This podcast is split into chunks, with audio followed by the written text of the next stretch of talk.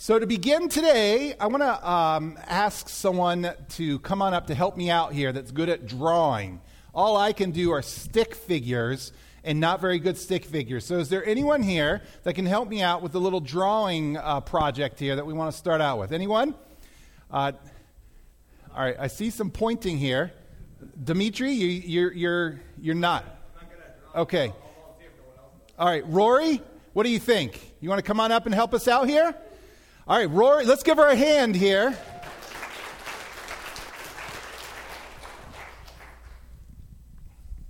So, Rory, what you're going to be doing is very simple.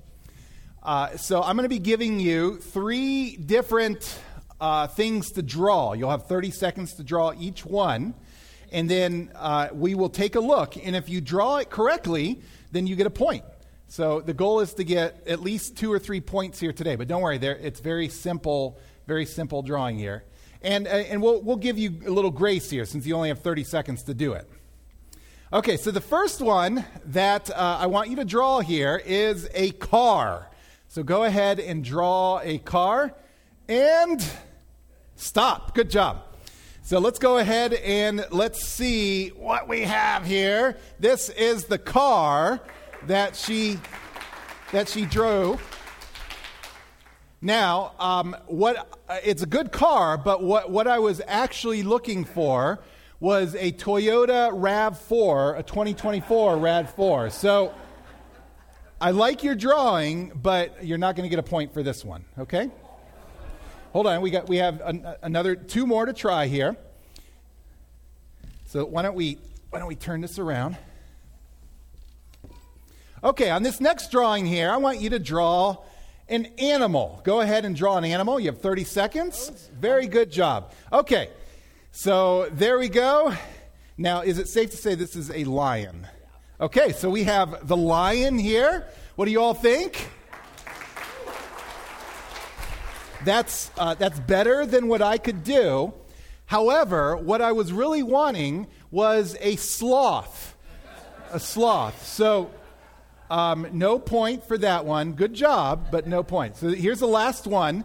This one is super simple. So all you have to do is draw a building. A building. So go ahead and let's see what kind of building you can draw. All right. So it, can we can we do a little ground here just so I so I'm not confused. There we go. So what do you all think here? That is a, a very good, very good building here. But I was looking for the Taj Mahal building, not not a skyscraper. So let's give Rory a hand as she goes down. Thank you very much.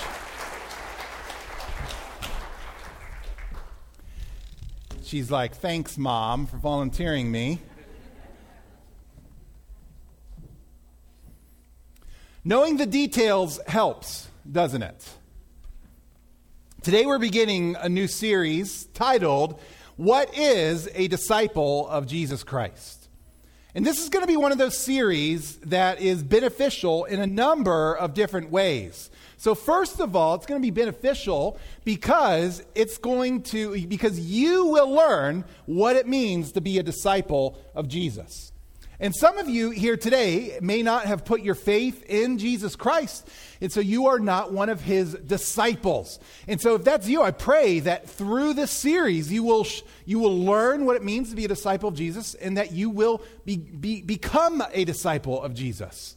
But some of you have been become, become disciples of Jesus. You've put your faith in him, but through this study, you're going to learn more about what it means and learn more about how to be a disciple. So you grow in your understanding and hopefully grow in your faith through learning what it means to be a disciple of Jesus. But second, the church will benefit from knowing what it means to be a disciple of Jesus.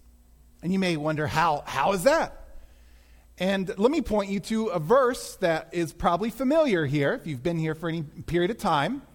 Go, therefore, Jesus says, and make disciples of all nations, baptizing them in the name of the Father and of the Son and of the Holy Spirit, teaching them to observe all that I've commanded you. Behold, I'm with you always to the end of the age. Does that sound familiar? Anyone? And so we read this every Sunday at the end of the service. We're going to read it this service at the very end. But this is what we as individuals and we as a church are seeking to do. What we want to do in obeying Jesus' words, we want to go and make disciples. And so that's why the vision of our church is to make disciples of Jesus Christ. That's our vision statement. But knowing this should raise a very important question. We're told to go and make disciples, but what is a disciple? What is a disciple? And if we can't answer this question, then we're going to have a tough, tough, tough time carrying out Jesus' command to go and make disciples, right? And so this is the, the very problem that our poor artist here, Rory, was facing. She was given some directions, but she didn't have all the details. And because of that, she was not able to draw what I was wanting her to draw. And likewise, we as a church here, and we as individuals, we can't make disciples of Jesus Christ if we don't know what a disciple is. And so, this is an extremely important question at a number of different levels. Now, I want you to think about it from the opposite perspective. If you knew exactly what a disciple of Jesus Christ is, would that help you become a better disciple? If you knew exactly what a disciple of Jesus Christ is, would that help you help others become disciples? And I would say yes. The answer is yes. And so it's no exaggeration to say that having a firm grasp of this idea of what a disciple is can dramatically impact your life, your spiritual life. But even more, it can dramatically impact the spiritual lives of those that are around you. And so let's pay attention as we w- talk about this subject over the next month and a half. And so each week I'm going to give you a characteristic of what of, of, of being a disciple of Jesus Christ. And we're going to see how we can grow that characteristic in our own life. Now, the growing part is going to be more applicable to the, to the future characteristics. This first one is one of the, the, the most foundational aspects of being a disciple of Jesus Christ. And so, this first one here is that a characteristic of being a disciple of Jesus Christ, a disciple is called. A disciple is called. Let me read from Matthew chapter 4. While walking by the Sea of Galilee, he, that's Jesus, saw two brothers, Simon, who's called Peter, and Andrew, his brother, casting a net into the sea, for they were fishermen. And he said to them, Follow me, and I will make you fishers of men. And immediately they left their nets and followed him. And going on from there, he saw two other brothers, James, the son of Zebedee, and John, the brother, in the boat with Zebedee, their father, mending their nets. And he called them. And immediately they left their boat and their father and followed him. So, this is at the beginning of Jesus' public ministry. So, for the first 30 or so years, he lived a fairly private life with his family. And then, when he began his public ministry, he began to form a group of disciples around him to train, to help him out, and then also eventually, we know, to then send out to do his work after he's no longer uh, physically on this earth. And the word disciple is not particular to Christianity. And so, in its most basic form, a disciple is simply a student or a pupil or a learner. And so, during that time, philosophers or religious leaders or even cults all had disciples. Uh, but as we're going to see, Jesus takes the idea of being a disciple further, and a disciple of Jesus is more than just an academic endeavor. It's more than just learning things from the teacher. Being a disciple of Jesus is a life commitment to become more and more like him. But it starts at the core, at the foundation here, it starts with being called. Called. And that's what Jesus does to the very first group of disciples. I could take you through uh, various gospels here, and we would see that most of the disciples were called in that way. And if they weren't explicitly called in that way, they were implicitly called in some other way, where, where some of them came and, and saw Jesus, and so they started following him, and Jesus is like, What do you want? And they're like, Oh, oh, oh, uh, where are you staying? Okay, uh, come, and you will see. Jesus is calling them to, Hey, come with me. And there's others that, that may not have had that specific call, but as we're going to see, every one of us has been called by him as well. And so next week, we're going to be talking about the following part, where Jesus says, Follow me. And so let's set that aside uh, for today. And today, we're going to talk about what it means to be called. What it means to be called. And it's not just that those who were with him before he was crucified were called, as we saw in Matthew. But as I said a moment ago, every one of us are called. Just as the first disciples were called, we are also called. Romans 8 28. Paul says, And we know, for those who love God, all things work together for good for those who are what? Who are called according to his purpose. And then he takes a step back now, and we're going to see what I call the, uh, the spiritual journey that all Christians go through. He says, For those whom he foreknew, he also predestined to be conformed to the image of his Son, in order that we might be the firstborn among many brothers. And those whom he predestined, he also called. And those whom he called, he also justified. And those whom he justified, he also glorified. So again, th- this is the journey that spiritually every person goes through that has put their faith in Jesus Christ. That is, that is called a Christian or is called a disciple of Christ. And so he says, Paul says there, that first of all, a person is foreknown. Now, sometimes that word can mean known beforehand, and that meaning would be perfectly fine here. But in the context, it also can mean chosen beforehand, which, in looking at Romans 9 through 11, that's more appropriate in this situation. But after someone is foreknown, they are predestined. Predestined. And so this means that God has decided beforehand or to predestine, predetermine there. But then after that, what happens? They are eventually called. Called. And the word they're called simply means to be summoned, saying, Hey, come and follow me. I mean, we won't go much into the other ones, but after that, there's justification. They're justified, meaning that they're made right before God. And, and by the way, calling and justifying uh, happen uh, right hand in hand together. But then, eventually, we are glorified. We make it into heaven. And so, this is the journey that each of us takes along our spiritual path.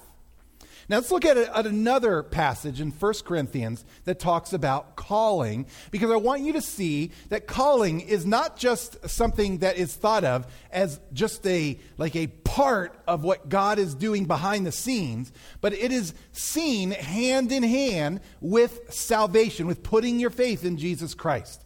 In 1 Corinthians 7, Paul is writing to people who are a little bit confused about what to do when they become Christians. Because some of them became Christians when they were Jewish, some became Christians when they were not Jewish. So they're like, uh, the, the Jewish ones are like, all right, what about circumcision? And then the non Jewish ones like, all right, should I get circumcised? Some were rich and some were slaves. And uh, all these different groups of people. And so Paul is explaining here in this passage what we should do. But in the midst of the expl- explanation, I want you to look and see at his usage of the word call multiple times. He says, Only let each person lead the life that the Lord has assigned to him, into which God has called him. This is my rule in all the churches. Was anyone at the time of his call already circumcised? Let him not seek to remove the marks of circumcision. Has anyone at the time of his call, was anyone at the time of his call uncircumcised? Let him not seek circumcision. For neither circumcision counts for anything, nor uncircumcision, but keeping the commandments of God. Each one should remain in the condition in which he was called. Are you a bondservant when called? Do not be concerned about it. But if you can gain your freedom, avail yourself the opportunity. For he who is called in the Lord as a bondservant is a freed man in the Lord. Likewise, who, he who is free when called is a bondservant of Christ. You were bought with a price. Do not become bondservants of men. So, brothers, in whatever condition each was called, there, uh, there let him remain with God. So you can see here that he's using the word called as just another word for saved, or as would later be used as becoming a Christian.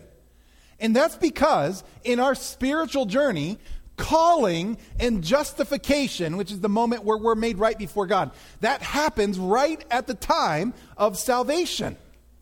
And so if you have been called, then it is a lock that you will be saved. And if you have been saved, it is a lock that you have been called. So they go, again, hand in hand. One more passage here 1 Peter 2 9. He says, this is from Peter now, but you are a chosen race, a royal priesthood, a holy nation, a people for his own possession, that you may proclaim the excellencies of him who called you out of darkness and into his marvelous light. Once you were not a people, but now you are God's people. Once you had not received mercy, but now you have received mercy. So Paul or Peter is speaking to Christians here. He's speaking to people who have received the mercy of God. And they have been called out of darkness and into light. And so it's not that some Christians are called and others are not, are not called. It's that if you have put your faith in Jesus Christ, then you have been called by Jesus Christ. So it's that simple. This is your identity. And so I, I, have no doubt that there's some here today that question whether you've been called. And, and you may be wondering going through that process of like, uh, well, you, you know, I put my faith in Christ, but, but have I really been called? Or am I truly saved? Or, or some form of that question. And, and if you're asking a question like that, have I been called? I want to propose to you that you're asking the wrong question. Because if you're asking if you've been called, you're trying to determine the mind of God. You're trying to determine what God has done here, and that's something that we can't know unless God chooses to reveal that to us through His Word. And so instead of trying to determine the mind of God in this matter, you should instead be looking at what is going on in your own life regarding the call. What are the signs or the symptoms of the calling? So, do you feel a desire to know God more? Do you have a desire to come close to Him? Do you feel a desire to, to give Him your life? And if the answer is yes, then it's safe to say that God is calling you to Him. Let me try to illustrate this with uh, something that happened earlier this week. Um, on Monday, my wife and I went to a pastor's conference in Woodstock, Vermont. It's a two day pastor, two night pastor's conference. However, the, the day before, and i have just a couple of random pictures here to show you. Uh, a day before that, though, our car started having some problems. And so we dropped it off at the mechanic and decided that we would just rent a car to drive up north.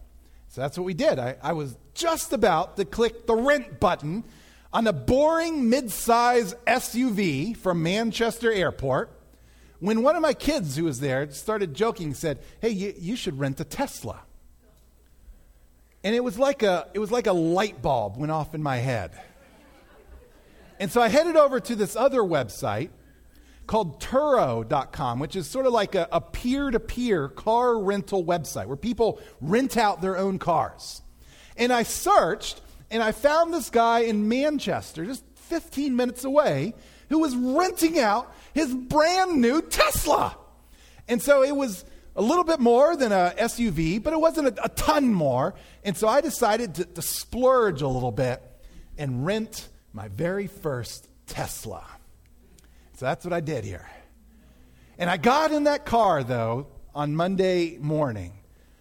And let me tell you, I was confused. Everything ran off the display, and really the only two things that were the same as a normal car were there was a steering wheel, and then there were the two pedals. But with that basic knowledge, I was able to start my trip once he showed me how to turn the car on, get it connected to my phone there. So I could reverse out of the parking lot and I could go forward and I could start our journey up north to Vermont. And so I didn't need to know every single setting in the car to be able to drive it. I didn't need to know that my kids, while playing with it, had turned on a little indicator setting that every time I change the turn lane here, you know, the, the indicator, it makes a fart noise. and I had to figure out how to turn that off on the highway.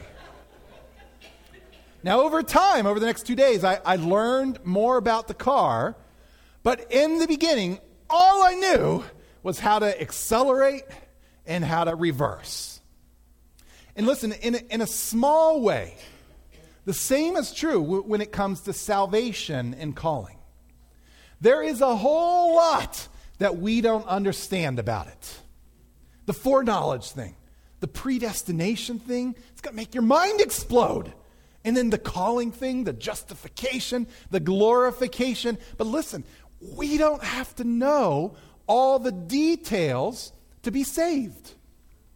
The Bible makes it very simple. In order to be saved, you don't have to know about predestination.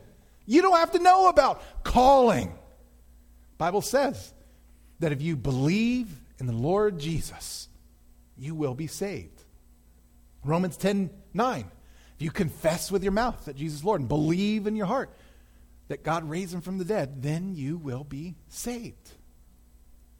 When the, when the jailer is like, What must I do to be saved? They yelled out, Believe in the Lord Jesus Christ. They didn't give him a theology lesson right there about, about predestination and calling and all of that. Just believe that Jesus is your Lord and Savior and has the power to take away sin. And when you do that, and when you genuinely do that, you are saved. And if you're saved, then listen, as I already said, if you're saved, you can know that you were called. Now, you may be thinking, Kyle, thank you for the nice little Bible lesson on calling, but w- what does this have to do with my life? And so, so, in other words, why is knowing that we're called important? How does that impact our lives here in the 21st century. Why does this idea of being called, why is it important in the context of being a disciple of Jesus Christ?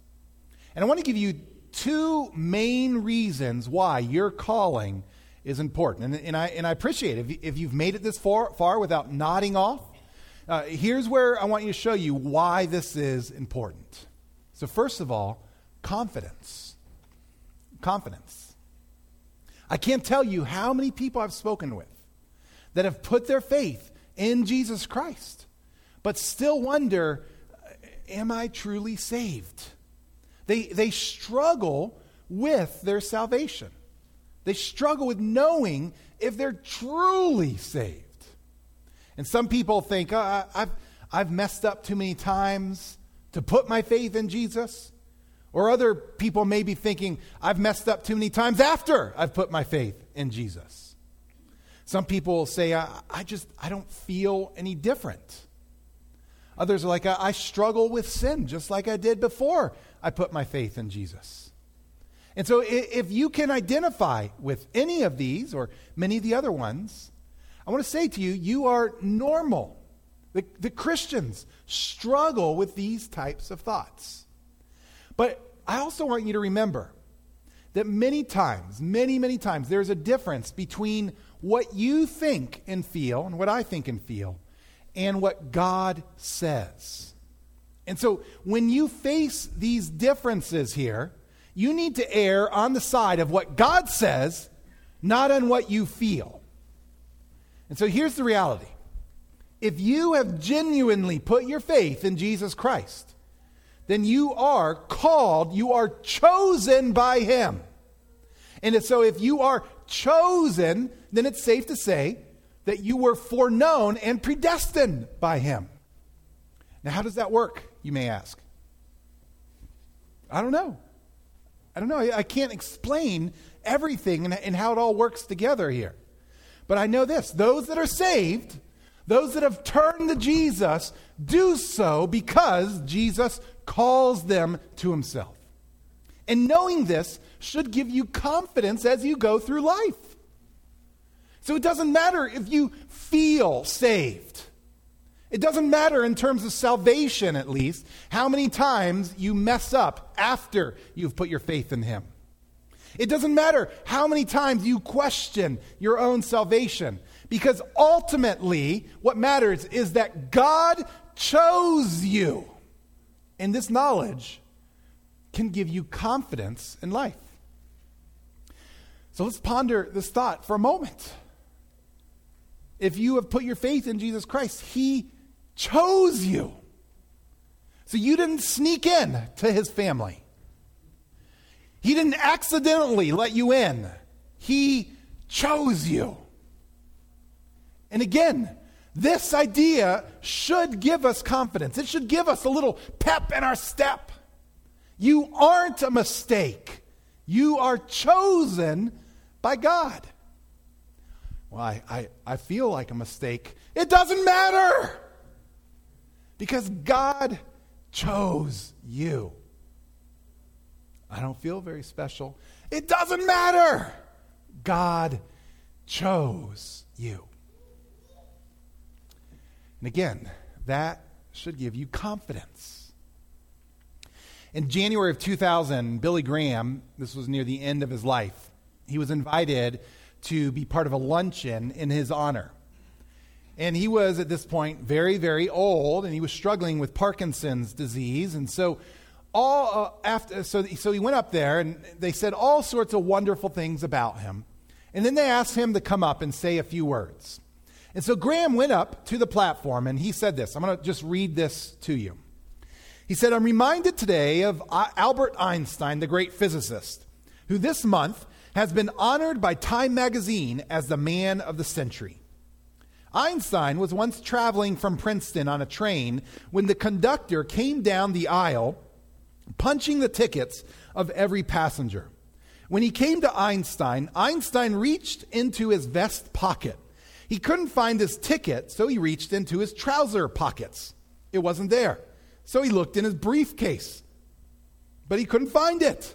And then he looked in the seat beside him, and he still couldn't find it. And so the conductor said, Dr. Einstein, I know who you are. We all know who you are. So I'm sure you bought a ticket. Don't worry about it. Einstein nodded appreciatively, and the conductor continued down the aisle punching tickets. As he was already, as he, he was about to move to the next car, he turned around and saw the great physicist down on his hands and knees looking under his seat for his ticket. So the conductor rushed back to and said, Dr. Einstein, Dr. Einstein, don't worry. I know who you are. No problem. You don't need a ticket. I'm sure you bought one. And Einstein looked at the man and said, Young man, I too know who I am. What I don't know is where I am going. now, Graham, who was telling the story, then told them this.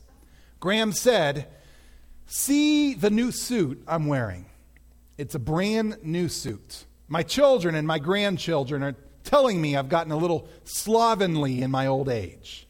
I used to be more fastidious. So I went out and I bought a new suit for this luncheon uh, and for one more occasion. And do you know what that occasion is? This is the suit in which I'll be buried. And when you hear I'm dead, I don't want you to immediately remember the suit I'm wearing. What I want you to remember is this I not only know who I am, I also know where I am going. And for those who have been called by God, we can have confidence to know where we're going as well. We can have confidence to know that we are children of God. So we should have confidence in our, in our calling and in our faith. Here's the second reason why your calling is important, and that is purpose. Purpose. Let me ask you this guy who wore this uniform, when he wore it, did he have a goal? Did he have a, a mission? Well, his mission was to throw the football and lead the team and ultimately to win games. And so while he was on that team, that was his purpose. This guy here, did he know what to do when he was on the field wearing that uniform?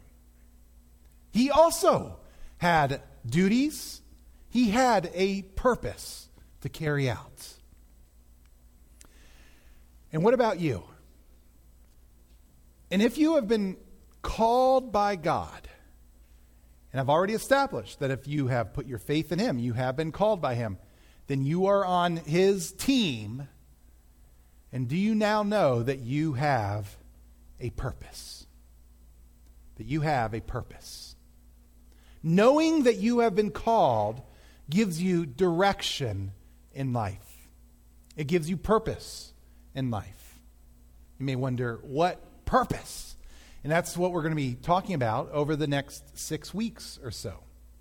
But the, the, the, bottom line is that if you've been called, you are a disciple of Jesus Christ. And as a disciple, there are duties that you are called to carry out. For example, as a disciple of Jesus Christ, you're called to follow Jesus, not the world. And so we're to live in a way that glorifies our teacher, our Savior, our rabbi, not the world, not culture If you're a disciple of Jesus Christ, then you are called to love others. And so, love is to be a major part of our life. If you're a disciple of Jesus Christ, then you're called to go and tell people about Jesus. That's your purpose here. And so, these actions and, and many others are what we are called to do. So, they are part of our purpose. And so, all of these actions are things that we can do no matter what our job is, no matter our vocation. And so it's not just pastors who are living out God's purpose for, for what God wants us to do. And so you can do this as a police officer, you can do this as a teacher, you can do this as a homemaker, you can do this as a grocery bagger, you can do this as a president of a company. And so the vocation will vary, but your purpose will not. I read about uh, an Olympian named Madeline DiRado. I'm probably pronouncing her name incorrectly. But she was an Olympic swimmer in 2016 for the, for the Olympics in Rio. And she completed a, a number of different races in the, the 200 and 400 meter range. But listen to what she says about her swimming. She's, she's a, believer in Jesus. And so she told Yahoo Sports, she said, I don't think God cares really much, uh, care, uh, I don't think God really cares about my swimming very much. It's not my end purpose to make the Olympic team. She was then asked what she thinks God does care about as she prepares to go to Rio. And she replied, I think God cares about my soul and whether I'm bringing his love and mercy into the world. Can I be a loving, supportive teammate? Can I bless others around me in the same way that God has been so generous with me? So, this isn't to say that she didn't work hard in her vocation as, as an Olympian at that time, as a swimmer. So she ended up medaling in, in all four events that she was in. And so she took home a bronze, a silver, and two golds. So she, clearly she worked hard in her job.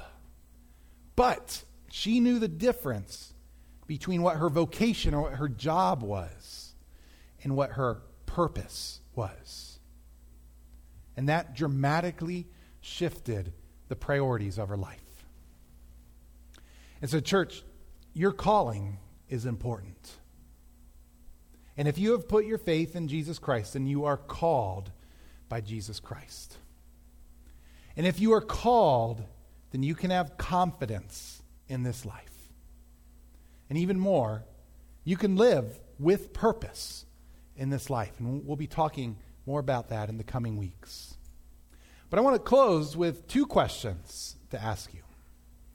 First of all, have you put your faith in Jesus Christ? You may be thinking right now, uh, well, I don't know if he's calling me.